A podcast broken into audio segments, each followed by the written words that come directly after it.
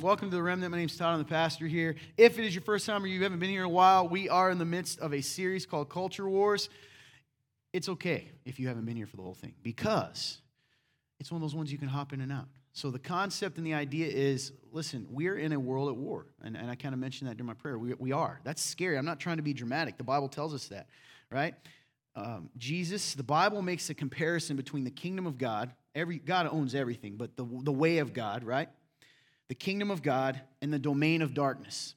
And the domain of darkness is this world that has placed itself under the rulership of a tyrant, and it has. By turning away from God, whether they believe it or not, whether they think they're worshiping themselves or some other God, they've put their faith in a tyrant, and there's an enemy, and he wants to take everything good and make it bad. and that's, uh, that's the gist of it.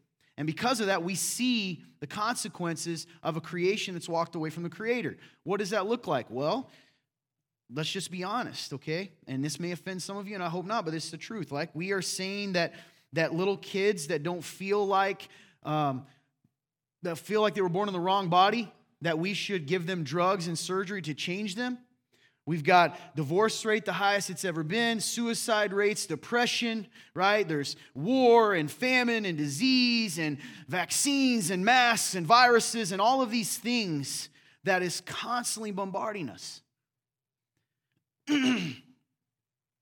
and the temptation and what the enemy, the tyrant, wants us to do is he wants us to focus on that. And he wants us to become enslaved to that, to that domain. But that's not what God wants. So we've been talking about that, and and you know, my, my original goal for this was to attack these specific topics. We did that one week where we talked sort of about this whole trans movement, right? In general, right? We talked about now they're trying to do transabled, which is essentially like, hey, I feel like I shouldn't have legs, so I'm gonna go get my legs cut off. This really happened. Right? And all of these things. But what's ended up happening is, is it's it's become as of late, and as I try to be obedient to the spirit, to to a mindset that leads to those topics. Does that make sense? A mindset that leads to that. So that's where we're at. That being said, and a lot of you raised your hand when you said that you, you needed prayer. When I think of life, and I don't know about you, it's go, go, go, right? Go, go, go, hustle, grind.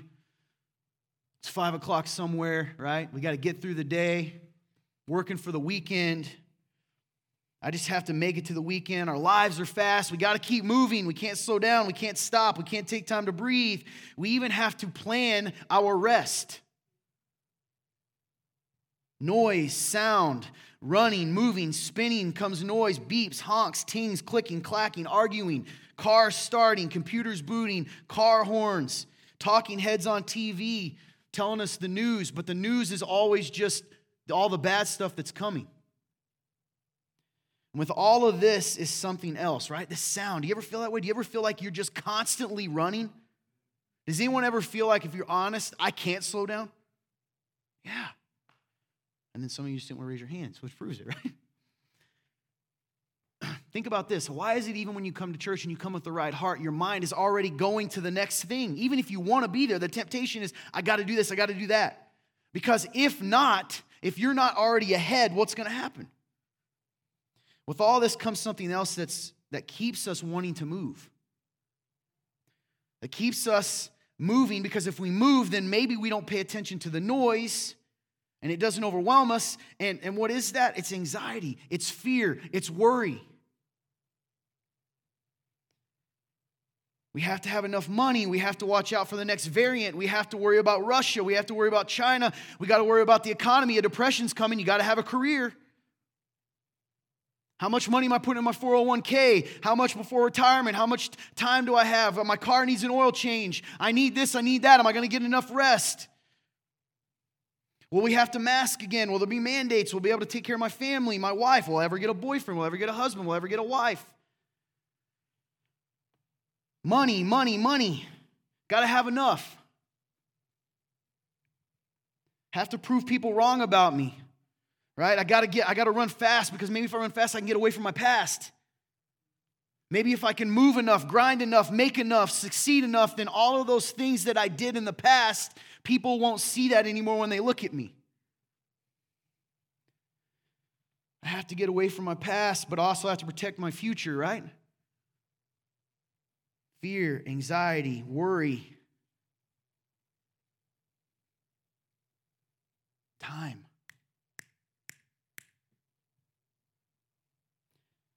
It threatens to overwhelm us. So the two things seem to go together. Our tendency to rush, move, never slow down as we drown in the noise.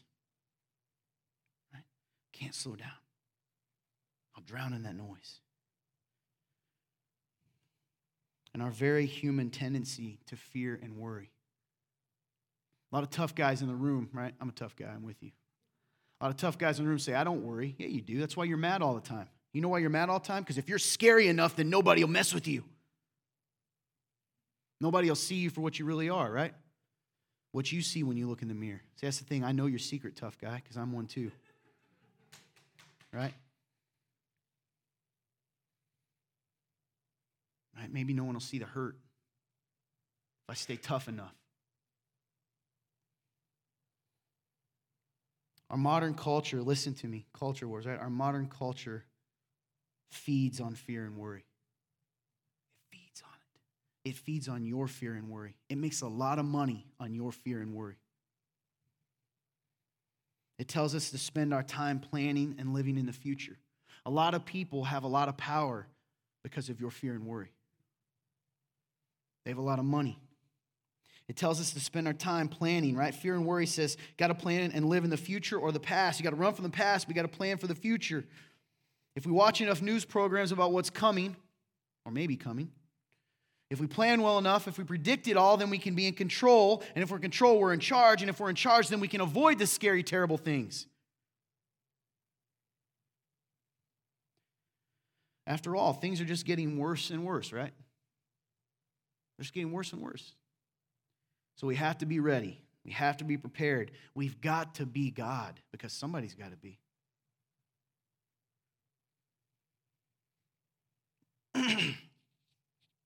All this stuff, this noise, this speed, this anxiety, this fear, it has an effect on people.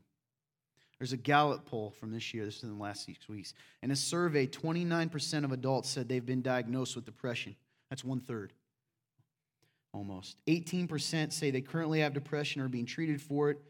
Those rates are up from 2015 when they were 20% of people have ever had depression, only 11% currently. It's almost 10% both in less than 10 years. The Gallup analyst wrote, quote, social isolation, loneliness, fear of infection, psych fear, huh? psychological exhaustion, elevated substance abuse, and disruptions in mental health care services have all likely played a role, end quote, in the increase. Lifetime depression among women has jumped 10 percentage points in just the past five years to 37% in February. One in four women say they currently have depression or are being depre- I'm sorry, being treated for it, up 6% from five years ago. Some of you can't even listen about depression because you're already planning for the next thing to happen today, right? That's the irony. As we're talking about the future, somebody out there is making a list right now. Ooh, gotcha. Holy Spirit, I didn't, I'm not looking at your phone. when responses were analyzed by age, those 18 to 44 years old were the most likely to report ever being diagnosed with depression or currently having the illness. About one third of young adults have been diagnosed, and more than one in five said they currently have depression. According to the CDC from 2011 to 2022, the number of suicides has increased by 16%. Federal data shows an alarming increase in suicide rates among youth and young adults. From 2011 to 2021, the suicide rate among peoples 10 to 24 increased by 60%. From 10 to 24. Beginning of your life, 60%. Because, see, while we're running around keeping control of everything, and you're a young kid, and you go, that's what I have to look forward to? When they haven't been given the tools and the world's hammering them, Though I don't mean to imply that there aren't other factors to depression and suicide, I fully believe that I do fully believe that the fear mongering culture of our, I'm sorry, the fear mongering nature of our current culture is a massive factor in all this. All the sound, all the noise, all the fear and worry has caused us to lose hope. Things will never get better. They're never going to get better. Things are out of control, and all we can do is hold on and distract ourselves. Our attempts at being God, the running around, the noise, it's all a recipe for disaster. This is not what God wants for us, and this is not what God wants for you. I'm going to say that again. Listen to me. List person, put your list down for a minute. This is not what God wants for you. But see, it's been glorified even in church, right? You got to have it all together. And if you have it all together perfectly with all your lists and all of your explanations and all your 401ks and all your money and all your blah, blah, blah, blah, then you're a good Christian. If you're a good God, you're a good Christian, right? When I say that for some of you, like, what are you talking about? I'm not God. I'm saying the idea that we control everything, the idea that, that I can hold it all together, that's what it is. You've set yourself and said, God, I don't believe you can control it, either have the power or the goodness, so I better do it. That's very anxiety causing because here's a secret you know that you don't have that power. Me too. By the way, I can say this to you because I'm a big time controller.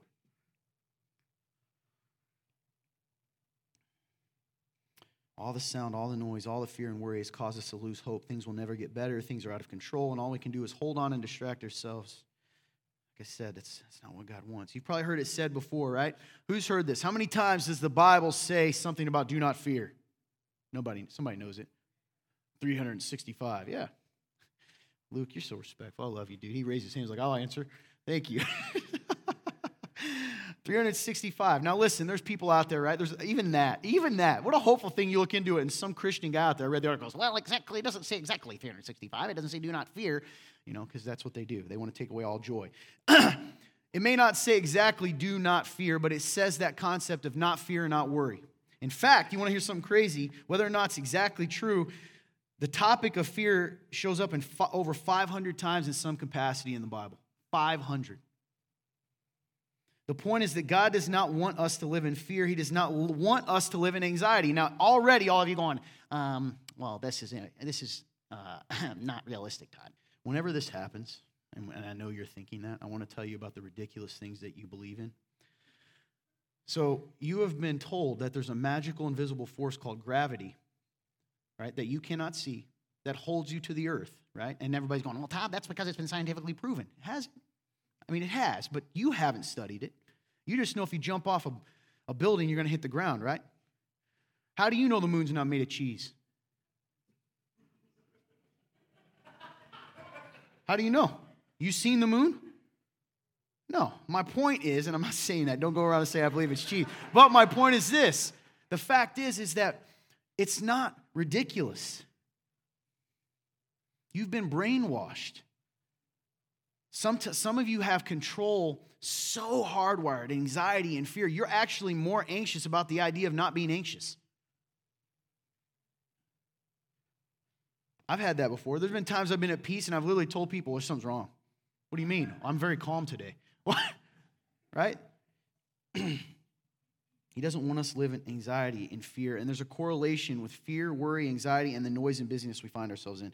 Listen to the psalmist in Psalm 46. Listen to this. The whole God is our refuge and strength, a very present help in trouble. Hmm. I couldn't have planned that any better. What kind of help? Is it a future help? It's a present help. Therefore, we will not move, I'm sorry, we will not fear though the earth gives way, though the mountains be moved into the heart of the sea, though its waters foam, roar and foam, though the mountains tremble at its swelling. There is a river whose streams make glad the city of God, the holy habitation of the Most High. God is in the midst of her, she shall not be moved.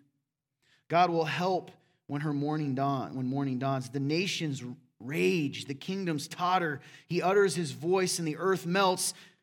The Lord of hosts is with us. So here it is. There's, there's, I'm not done yet, but it's important for you to feel it. Do you feel that, right? He's like, hey, people are going to war. There's nations about to crumble, right? Maybe the economy's about to crash. Fear, uh, earthquakes, hurricanes, all of these things are happening. But the Lord of hosts is with us. The God of Jacob is our fortress. Come, Behold the works of the Lord, how he has brought desolations on the earth. He makes war cease to the end of the earth. He breaks the bow and shatters the spear. He burns the chariots with fire. Be still and know that I am God. That's word.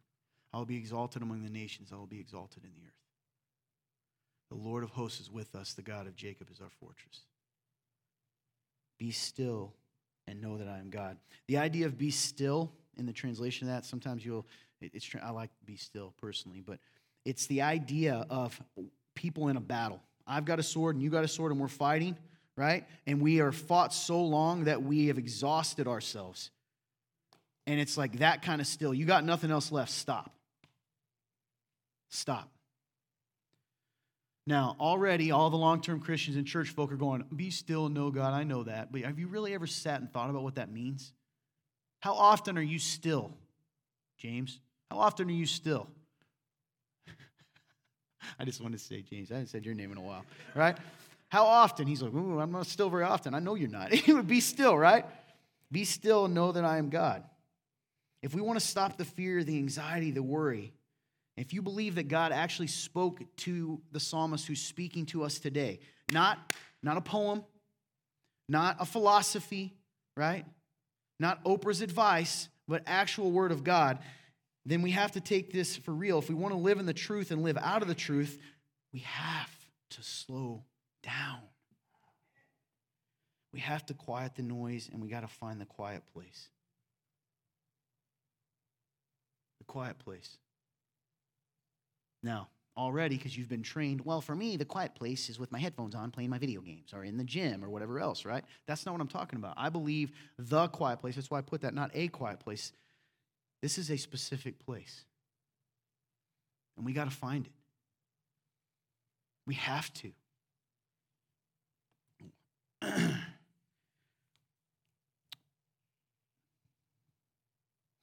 Turn to Luke chapter 12. We're going to go 22 through 34. But before we do that, I'm going to build on this. This is a famous section. Everybody's going to go, I already know about this, Todd. It's about not worrying about your life, right? For some reason, that's how you all sound when you complain all the time, right? Anyway, but what, you know what's interesting when I looked into this? Talks about this in both Luke and Mark. This section is given. But right before, in both Gospels, guess what Jesus talks about? Money, possessions.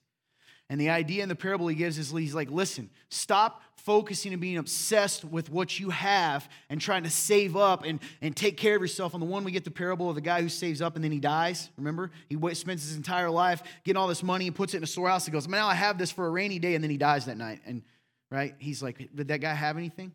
And then the other one, whichever it came first, we know that money preceded this section. Why is that? Now, that's not the topic for today because money gives you the illusion of control.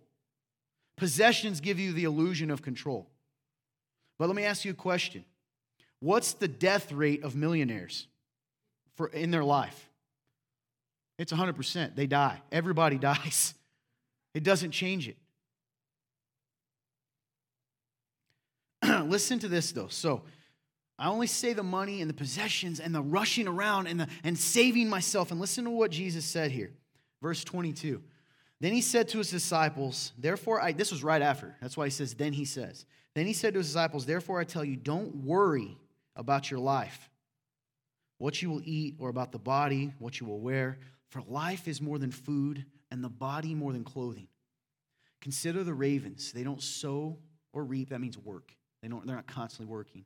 They don't have somebody's like, great, I don't have to work. That's not what we're meaning. They don't sow or reap. They don't have a storeroom or a barn, yet God feeds them. Aren't you worth, man, I can't speak. Aren't you worth much more than the birds? Can any of you add, and this is so big, can any of you add one moment to his lifespan by worrying? If then you're not able to do even a little thing, why worry about the rest? If you can't add even a single millisecond to your life with your worry, why worry about the rest of it? You can't even do that. You can't add a second to your life. Consider how the wildflowers grow. They don't labor or spin thread, yet I tell you that not even Solomon in all splendor was adorned like one of these. If that's how God clothes the grass, which is in the field today and is thrown into the furnace tomorrow, how much more will he do for you? You have little faith. Don't strive for what you should eat and what you should drink, and don't be anxious. There it is again. Don't worry, don't be anxious. For the Gentile world, that means the unbelievers, the domain. They eagerly seek all these things, and your Father knows that you need them. But seek his kingdom, and these things will be provided for you. Don't be afraid, little flock, because your Father delights to give you the kingdom. Sell your possessions and give to the poor. I already lost some of you. You can't even sell, you ain't even going to sell your hat, right? You ain't going to sell. sell your possessions, give to the poor. Make money bags for yourselves that won't grow old, an inexhaustible treasure in heaven, where no thief comes near and no moth destroys. For where your treasure is, there your heart will be also. Now, right away, I need to tell you, he's not saying, because we have to look at the Bible in the context, that working's bad, that we don't provide. What he's saying is, is what is the overall focus of your life? Right? That's what he's saying. Even this, sell your possessions, give to the poor. Does he mean that literally? Maybe. He's saying, but if you had to, that's of more value than storing up the wealth in your 401k. Which one do you think matters more before you stand before God? How much you gave to the poor, how much was in your IRA? And I don't say that to shame you. Again, there's wisdom, but what do we put status on? How often do you go, man, that guy is a pillar of the community? He gives to the poor. That guy's a pillar of the community. Do you hear he's a millionaire? Which guy do you give more credence to? Who do you respect more? Who does God respect more?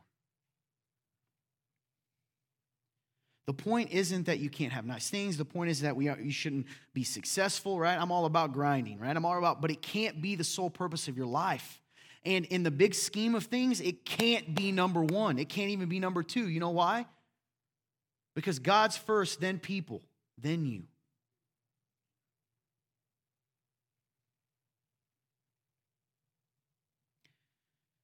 So, what does he say?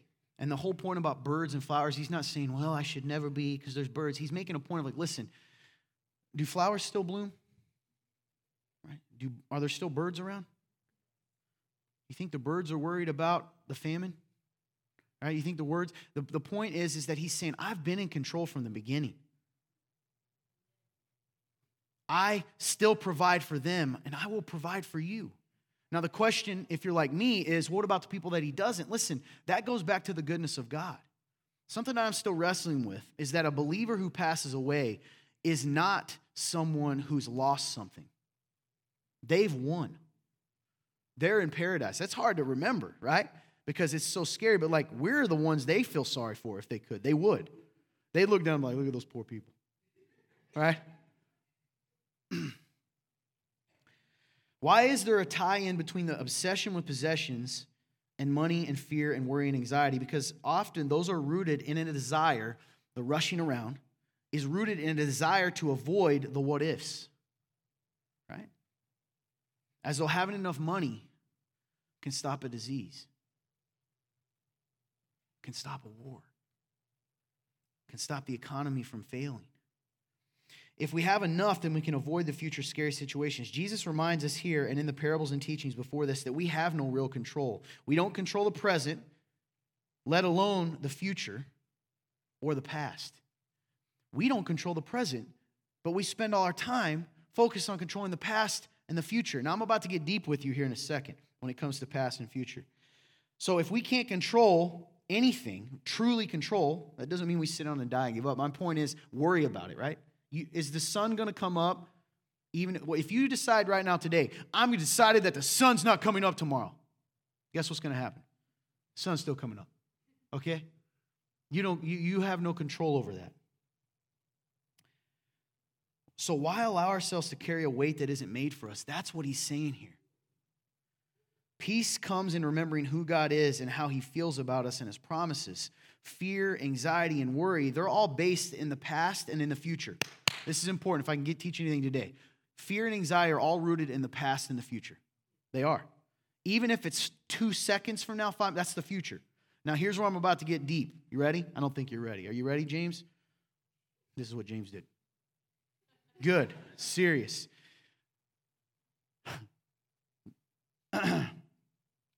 They're all based in the past and the future. They're rooted in things we can't control. And you ready for this? They're rooted in places that don't exist. I'm going to get you on this, Emma. Scientist. You ready for this? That may sound strange, but bear with me. The future and the past don't exist. Hmm, Jericho. Hmm. Is Todd right? Yes, I am. Right? the, the past and the future don't exist. They don't. The future hasn't happened yet. If something that hasn't happened yet, does it exist? Some of you are going, oh, I don't know. No, yeah, right. To God, but to you, does the future exist? No, it doesn't exist. What about the past? I live there a lot. See, I'm a guy that lives in the shame of my past a lot. And I try to run from it. And I'm like, maybe if I can build a big enough wall, then you guys will stop looking at all my past, right? If I can, if I can make it, if I can make it nice enough. But that doesn't exist either. So I'm living in a place that's not real. I mean I'm in a make believe world. And some of you, and all of us to a degree, in anxiety and fear, we live in the future which doesn't exist yet. It doesn't exist. It does not exist. The future and past don't exist, so living there only keeps us, and this is so important, from real life. Why? Because real life only exists in the present. I'm about to throw a podium. You guys didn't get you guys didn't get your worship today, so you, you didn't get to jam. You want to earn your worship? I'm just kidding, right? By the way, if you were in the room, and, and I, there's multiple of you, so it's not one person, and you got one of the grumpy faces, you have made it my mission to get it just a quiver out of your lip. This is what I'm looking for. And when I do, man, some of y'all are daring me. I will do crazy things. I'm not going to do it yet, right? but that's the problem, right? They don't exist. Can you walk through a door? And this is to me. Can, can, can you walk through a door and go to the past? What if you wish really hard? What if you try really hard? What if you find a DeLorean and put a Max, whatever that thing's called? I don't remember from the movie. Some of the kids are like, What's a DeLorean? Yeah, it's a movie. There you go, flux capacitor. Nice. This guy thinks he's made time machine. Anyway, that's good. It is flux capacitor, right? Can you go through a door and go to the past? Can you change a single thing that has already happened. No matter how much I wish, no matter how much I cry, and I have, and I do, no, matter how much I, no matter how much I punish myself, no matter how much I sit in shame, I can never change a single thing that I've done.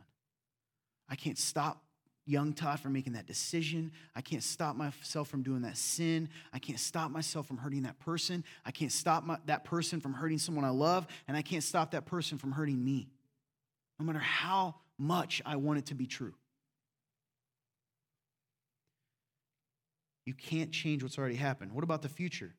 Can I skip ahead and go to the future? Can I see exactly what's happened if I try really hard to make enough money and then come back and prepare for it?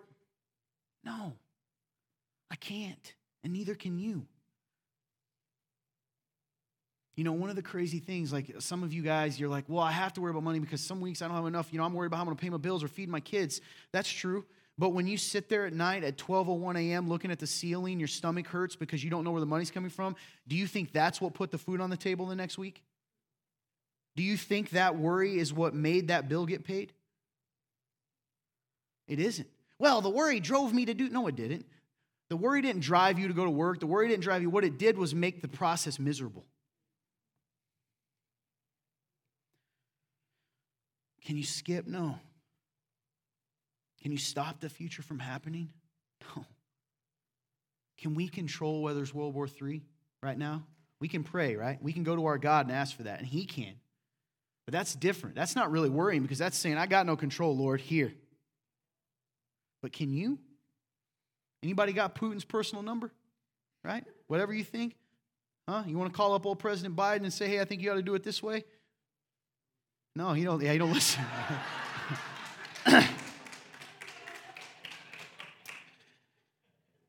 if the enemy can keep us distracted with worries and anxieties about the future and the past, he can cause us to miss the now. And this is very, very, very, very, very, very, very, very, very, very, very, Jaylee, very important. Ready? He causes us to miss the now. And what is the now? The now is where we love people. The now is where we laugh. The now is where we have those little moments with our kids that, that are the most beautiful things in the world. If you ever had them, right? Maybe they're laughing or today. You know what I mean. The now is when we're with our significant other You know, in that beautiful moment, so thankful. The now is where we, we love people. The now is where we tell people about the gospel. The now is where we get the promise of life to the full that Jesus promises in 1010 when he says, I've come to give them life and give it to the full. That's not the future and that's not the past, that's the now. And worry and anxiety and noise and move, move, move. Where are you moving to? You're moving right past life to the full. You're moving right past all of the beautiful things you've been given. Now is the only thing, friends, that we are promised. Now is the only thing you know you've been given. Right now. Fear is rooted in the what if of the future. God says that perfect love casts out all fear. I love that verse. Right? Perfect love casts out all fear because fear has to do with punishment. The one who fears has not been perfected in love. It's a beautiful thing. Some of us, right, might be like, oh, he's so perfected. No, he's saying, listen, if you're fearful, you haven't really grasped how much I love you. So, in a way, though, fear is the opposite of love. When you live in fear, you're not living in God's love. And so, fear is the opposite of faith. I'm a very faithful person but yet I'm worried and holding on to all these things about what might what happened in the past and the future and the noise, and I got to keep moving. But I'm faithful. But just in case God doesn't come through, I'll hedge my bets. Yes, I prayed, but I also found a four leaf clover, so I'm covered either way. Fear makes you, fear says that we don't trust and can't rest in God's goodness or his power. I'm serious. That's why, this is why I'm not a great pastor. This is why you see a lot of people come and go to church, and praise God, keep coming. But the times you leave is because you feel like, okay, now I've made myself good. I've given myself a good life. I found the perfect girl. I found the perfect thing. Now I'm good. I don't need God anymore. God isn't God to you, God's a wishing well. And once you get what you want, you can leave the well. But that's another illusion. And that's why you come back because it never lasts. Fear makes you forget your faith. It makes you doubt the heart and reality of God. Listen, it makes us reactors instead of actors in this life we've been given. Does that make sense? Fear and anxiety and worry and the speed of life makes us reactors. We got to move, right? It's like me when I juke someone out, right? When they're trying to. Some of you all go, hey, big man, you can't juke. Let's put some flags on. All right? I'll tell you right now, but the point is, it's reacting. I'm not acting. I'm not sitting down. God wants us to choose and act. God says, listen, I got control. You just worry about what I've told you to worry about. Love me, love people. I'll take care of the rest. Do what I've told you to do in my word. Follow my instructions. That's letting me be God. I want to give you the kingdom. I delight in it. We become reactors instead of actors in this life we've been given. And instead of choosing to really live and be image bearers of God, everyone in this room, whether you believe in God, whether you don't, He has made you in His image. You are perfectly and wonderfully and fearfully made. You are exactly the way you're supposed to be. And who you are when you live out of who you are makes Him happy because He made you that way. You reflect a part of Him that other people can't. But instead of living in that, in that peace and that joy, that you don't have to try to be something else. Just be who you are in Him. Instead of living in that joy and peace, we instead live at the mercy of this world, which tells us what to fear, what to think about, what to worry about, and what to focus on. And guess what? It never wants you to focus on God and the kingdom. It never wants you to seek the kingdom first. And even some of us in the room today, I'm talking to you because your tendency is to say, hey, I know I need to, I, am gonna, I'm gonna go to church, but, right? Church, yeah, we're called to gather together primarily so we can be reminded of the truth because the world doesn't want us to remember. But you still walk out and you still live your life at the, at the beck and call of the world. never wants us to think about God and the kingdom. But Matthew 6:33 says what? And I mentioned it in Luke. It says, "But seek first the kingdom of God and his righteousness, and all these things will be added to you." What do you think all these things are? All the stuff you're worried about. Sometimes I worried about things that I thought I wanted so bad. And I was like, oh, if God just gives it to me. And looking back, I can genuinely say that that would have been disastrous for me.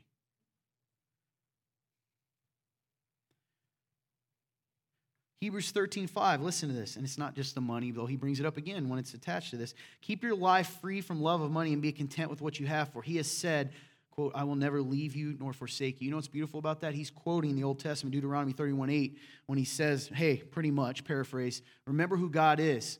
Don't worry, I got you. I will never leave you. I'll never forsake you. I'll never turn my back on you. Even when it feels out of control, I got this. Now, I'm going to give you a preview. Part of the reason some of you don't like this topic and you're like, I just want some tangible stuff is because you believe that worry is a feeling. It's not. A feeling comes from worry. What is the feeling that comes from worry? Anyone? I've already given you a clue. What, what kind of feelings come when you worry? Fear. Fear is a feeling, right? To, to be scared, anxiety. So worry can't be the fear. I mean, worry can't be the feeling. Worry is the action that you choose to do that leads to the feeling. And if it's even, no matter how strong it feels like, you have a choice to not do it. You do. I'm saying this as a worrier. I understand how hard it is. Isn't it funny? I'm a controller and a worrier. Weird how they go together. The enemy and modern culture wants you worried about the what ifs and the future. Why? Because it's easier to slip things past in the now. You want some tangible world advice? Why do you think governments, and I said multiple, they want to tell you all the scary stuff that's going to happen? Because if you're focused on all the scary stuff, guess what you'll do? You won't worry about what they're taking away, what they're doing. You won't worry about that because, ooh, look over here. It's that old trick. Look at the scary monster. Slide it off the table. And you know what's even scary about us humans? If someone will just lie to us and say, I'll be your God, I'll protect you, I'll take care of the big, scary what ifs, we'll give them control. We'll give away our God given rights. What is idolatry if not that? A lot of people in this world idolize government even believers. That's why we're so worried at the end of the day. I, I, get it. I pay attention to politics, and it's wise to do that. But listen, if you think one man's going to save the world, you're right and wrong. The one man's already come, and he'll be back. No president, no king. They're not the Savior. Just like the other way around, there's no president or king that can overcome the Savior. They do it, right? The, the enemy, the devil, and this world that works for them, they, in modern culture, the culture will want you to worry about the what ifs in the future. Why? Because it's easier to slip things past in the now. So I'll bring it, make it a little more uh, relevant to you. What about in relationships? A lot of times, problems in relationships come. Almost fell. You see that control, right? control because you say, "Well, I can't I, I, don't want to love my wife when she's disrespectful because then what if she keeps being disrespectful? Well, then I'm, I'm enabling her. What if it's the other way around? I'm not going to respect my husband when he doesn't do what I want him to do because what if he keeps doing that? What's the key word there? What if?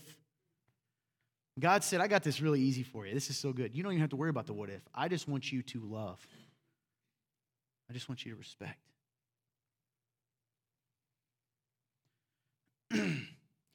it's easier for us when we're living in the what is in the future. Listen, it's easier for us to be disobedient. It's easier to make ourselves and I the most important thing. God says, What though? Be still and know that I am God. Got to move here. Jesus had every reason to be anxious. Did you know that? Jake, did you know that? You're not paying attention, man. You didn't give me a nod. Do you know that? I'm just going to pick on everyone. You never know when I'm going to talk about you, right? That's why people don't come back. Anyway, Jesus had every reason to be anxious. That's why they don't tell me their names. Smart. Don't introduce yourself. That's a good idea. I can't say your name. he, knew, he knew what the. That's, I never thought of that. That makes sense. Some of you will wave to me as you're going out the door. You're like, oh. Um, Jesus had every reason to be anxious. He did. And one of the thing I love about Jesus is he doesn't hide that. He actually was anxious. And, but he had a reason to because he actually did know what was coming. Did you know that? His was a little separate. He knew what was coming. He knew what the future held for him, which none of us do, and yet he still lived, even though he had those moments. He lived a life of purpose. Why? How did he do that? Because he lived in the moment. All the while knowing what was going to come, Jesus lived in the moment. How do we know that? Because even though he knew what was coming, what was coming? A terrible and painful death, loneliness, all of his friends left him, despair, brokenness. Guess what? He still preached, he still healed, he still fed the hungry, he still served the poor, he still touched the untouchable, he still healed the hurting. He still loved people. Any of you ever get so overwhelmed with anxiety that you go in a room by yourself and shut the door? You don't want to be around people? This is so bizarre as an extrovert. This has become me as of late. when I think of Jesus, it's so convicting because he didn't do that. He didn't stay away from people long term. Now, he was able to live in the moment. How do we know that, right? He still loved people, but how did he do it? There's a big clue throughout all the Gospels. And you've probably heard it before, but I, to me, it's crazy when I actually, I sort of gloss over every time I read it. Here's a big clue. So, number one, Here's the first sentence. After having compassion and said, He came, the crowd was following him, they always followed him. Right? And he said he had compassion on them and he healed their sick and then he fed them. He fed 5,000 people directly after that, directly after. In Matthew 14, 22 through 23 and 23, listen to what it says. It says, Immediately he made the disciples get into the boat and go ahead of him to the other side while he dismissed the crowds. After dismissing the crowds, he went up on the mountain by himself to pray. Well into the night, he was there alone. By the way, right after that, he walked on water. Right? In Mark 1 35 through 37, after Jesus had healed and drove out, it said many demons from so many people in Capernaum. We get this in Mark 1 35 37. It said, Very early in the morning, while it was still dark, he got up, went out, and made his way to a deserted place, and there he was praying. Did it, did it say he went to his sanctuary, the game room, the gym? I like the gym too, right? But no. And there he was praying. Simon and his companions searched for him, and when they found him, they said, Everyone's looking for you. I included that part because, man, as soon as he wasn't alone again, it's like, You got stuff to do. Well, guess what he did right after that? He went into Galilee immediately and began to preach and heal people again. Luke 5 15 and 16. but the news about him spread even more, and large crowds would come together to hear him and to be healed of their sicknesses. You ever wonder that as they came to be healed, these crowds, and get bread? Remember, he's God and man, that he looked and said, You're going to be one of the ones that say, Crucify me later. Would you still give him bread? I don't know if I would. And large crowds came to be healed of their sicknesses. Yet he often withdrew to what? Deserted places and prayed. Later on in Luke 6, 12 and 13, after healing the man, this is one of my favorite scenes. There's a man with a shriveled hand on the Sabbath. He had a, he had a hand that was shriveled, and the religious leaders said, Hey, you can't heal, you can't work and heal and take care of someone on the Sabbath. And he said, Oh, really? Heal. Just looked at him in their face, walked off, right? But right after this, right after this, after he had to confront these people, during those days he went to the mountain to pray and spent all night in prayer to God. When daylight came, he summoned his disciples and he chose 12 of them, whom he also named apostles. I included that because pray alone, I'm going to make a huge decision for the entire fate of the church. I'm going to name my 12 now. By the way, he prayed all night. Yo, Lionheart dudes, it's tough to pray 10 minutes, isn't it?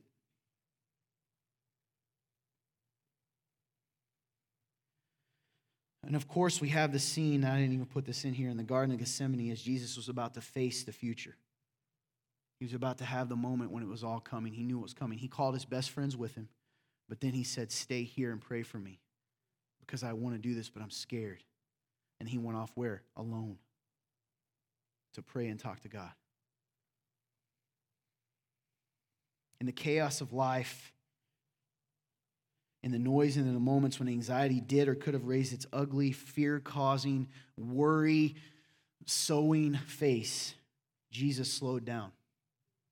In the moment when the world wants us to speed up, right? We got to go more. We got more people, right? I, I know I would be like, I don't have time to stop. There's, there's 4,000 more people out here. he found the quiet place so that he could hear the small, still voice and be reminded of the now. In the quiet, in the still, he could, and we still can. I don't know, he didn't do anything. I just want to point out. He still can slow it all down. Guys, you can slow it down and silence the fear in the presence of God. I heard a guy the other day say, and I thought this was pretty powerful. He said, Some of you make yourself too accessible to people. Now, some of you are like, Yes, that means I don't have to love people. That's not the point. His point is, you are so accessible that you are what? I react. That's me sometimes. I get a message, I get a text, someone needs something, I got to go. And then when you do that, you never have time to hear from God. You see, God doesn't yell. Why would he? He's in control. God's in the still and the quiet moments. He's not going to argue with you for your attention. He calls you to Him.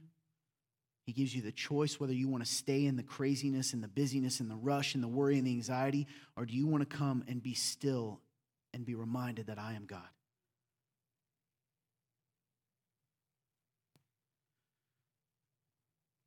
These type of messages are hard because we get a lot of them out there, right? 12 steps to no longer worry, and people can stop listening. But guys, this is the truth. You know why some of you are going to walk out of here and you're not going to change a single thing. You need to find the quiet place. That's why I said not A. What is the quiet place? It's when you are alone and quiet with God. When you intentionally slow it down.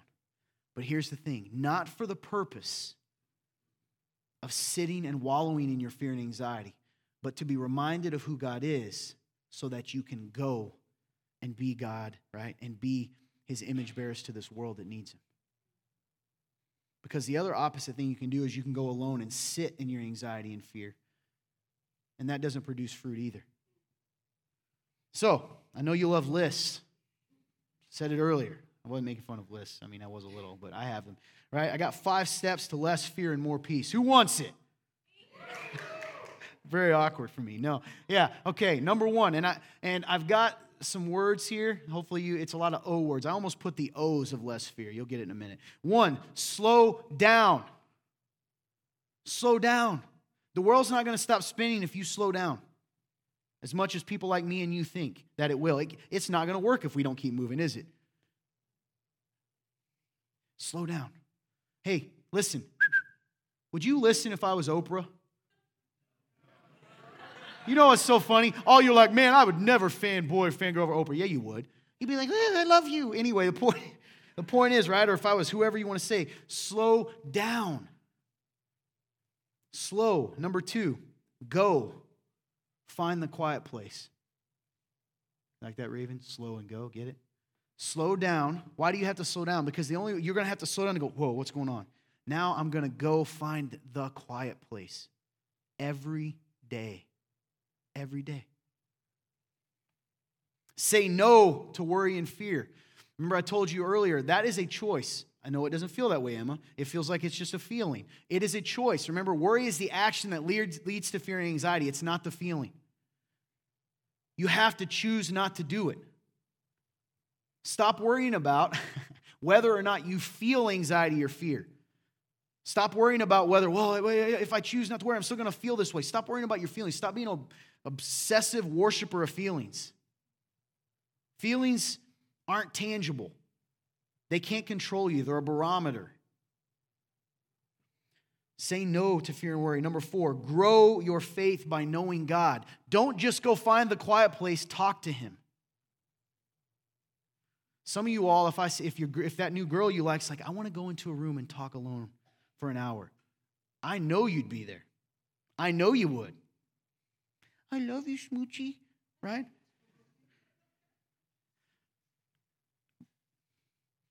Go, grow. By the way, I got some smiles finally. All I had to say was Smoochie. Got you. All right.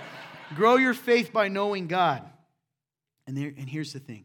And this is actually this last one is a key right, to actually not feeling fear and anxiety. It's going to seem backwards. But we got to look at the example of Jesus. Go serve. Slow, go, no, grow, go. You like that? You got two goes. Go serve. Action. Slow, go, no, grow, go. hey, you'll remember it, maybe. Go serve. Live your life for other people. One of the crazy things is when you're loving other people and serving other people, your problems become much smaller. I promise they do.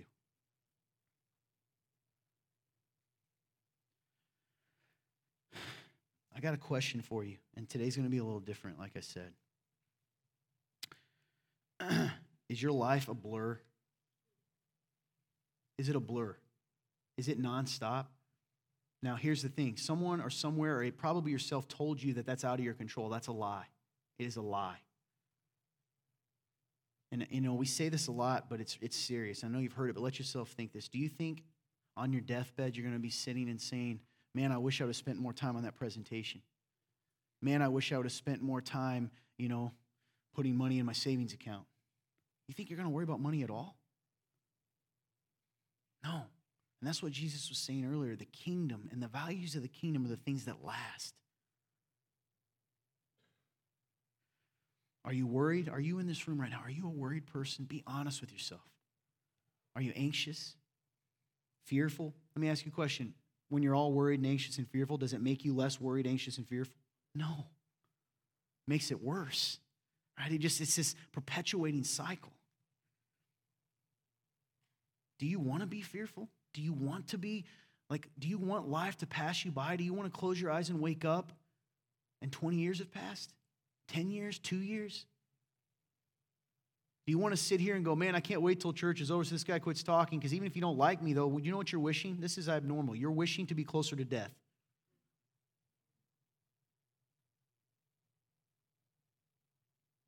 What is life? Do you want to be worried and rushing and in the noise? Because you don't have to be, but you have to take action. Slow down. Stop letting the God of this world, the gods of this world, tell you where you have to be and what you have to do. I got something else here, and this, this is something, I, this is not my notes, but I feel like I need to say it because it's been idolized in Christian circles. So, do you want to know a way that we've hidden and glorified money but we've done it in a backwards way. Work ethic. I got to go to work. I'm a, I'm a hard worker because that gets glorified in the church because where there's scripture that says, hey, he who does not work does not eat. And everybody's like, yeah, work's number one. What are you teaching your kids? Because here's a little secret I found, and this is why people don't like me and people I mentor. I'll go find another job tomorrow, especially now because a lot of lazy people, right, that don't want to work, so there's tons of jobs. There is no job that is worth my life. There is no job, no money that is worth my life. There's no job or money that is worth losing people. And some of you all, you are, you are, I've, I've talked to people I mentor and like, what do you mean? What, I can't call sick. Even, and they're literally hacking up. I can't do that. They'll get mad. How many PTOs days do you have? 75? But my boss will be mad if I use them. They're called paid time off. yes, it is you. You are one of them. What if my boss fires me? Woohoo. I'll go get another job. I might get unemployment in the meantime. Go ahead and fire me. I don't care. I'm serious in unemployment. My point is like, life is not, life is more than that. Life is more than that. And if you're in this room today and you don't know God, but you're, you're kind of like, oh, yeah, I believe in God, a creator, but that's not an option. That's not an option. I'm going to tell you what the gospel is and the good news. The good, there is only one way to God. I'm a good person. I'm a good this. I'm a good dad. I believe in Jesus, blah, blah, blah, blah, blah. Jesus doesn't want you to just believe in him. In fact, the Bible says even the demons believe in Jesus, who is Lord of your life. God created everything, He made it perfect, and this world was not the way it is now. This came about because we walked away from the Creator. We rejected God, right? We had one rule He's God and we're not, and we turned our back on it. And because of that, sin and brokenness and ugliness has entered the world, and war and death and all those things, and your anxiety. Because now you're actually asking yourself, is there anyone in control? Because the farther we get from God, the harder it is to remember. So when we couldn't go to God, right, we've sinned against Him. And here's the truth this isn't just a story of like, oh, he's going to make your life better. I don't know if he's going to make your life better on this earth, but I know this he's going to make your eternity better. You're eternal beings. You are guilty before a holy God because of our sin, no matter how good you are. Its perfection is the standard, and if you've fallen short one little bit, you're going to be punished for that and separated from God. Hell is separation from God for eternity. That's what it is. You're guilty. You have a debt that you can't pay. When we couldn't make it to God by being good enough, no matter how hard we try, God made a way for us to come to Him, right? He made a way for us by coming to us. Jesus of Nazareth existed. That's a fact. No historian would say otherwise. I heard the other day one of the, the most famous atheist um, New Testament scholars and experts, believe it or not, they exist, right? They study his, uh, he, he, uh, he's like, unfortunately, and he actually said this, unfortunately, Jesus of Nazareth existed. There's no denying that. So if he existed, there's only three options. C.S. Lewis puts it very clear, right? If Jesus existed, there's only three options, right? He is a liar. He literally lied to us. He's a lunatic. He's a crazy man. Or he's the Son of God. He is who he said he was. He didn't give another option. He's not the Buddha. He's not a good person. He said, Those, I am this. So which is he? You got to make that decision.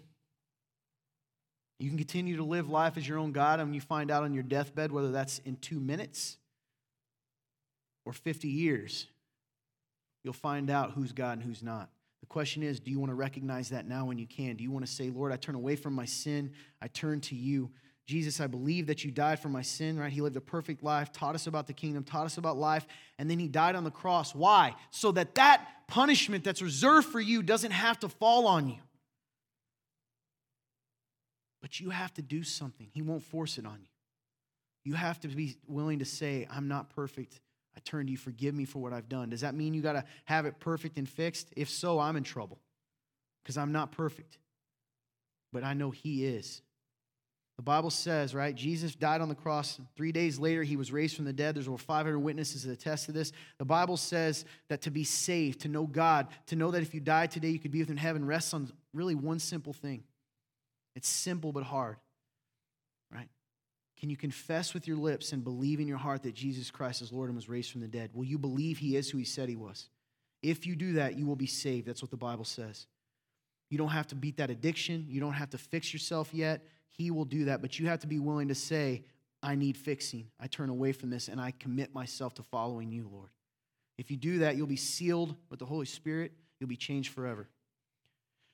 Worship team's going to come up here. I told you, you earned it. You get your reward. I'm just kidding. It's not for you anyway. It was a trick question. It's for God. Anyway, but I do want you to hear, I want you to take this time in this song that they're playing. And I know it's a little different, and, and it's a weird segue. So for some of you that that little voice was saying, hey, that's you. Unless you can say 100% that if you were to die today, you would be with God in heaven forever, then you need to listen. Take this time as you worship. There's going to be people willing to pray for you. Today, they're going to be in the back. Okay, normally they're up here in the front. They're going to be in the back because there's a worship going on. Why don't you go to them, right?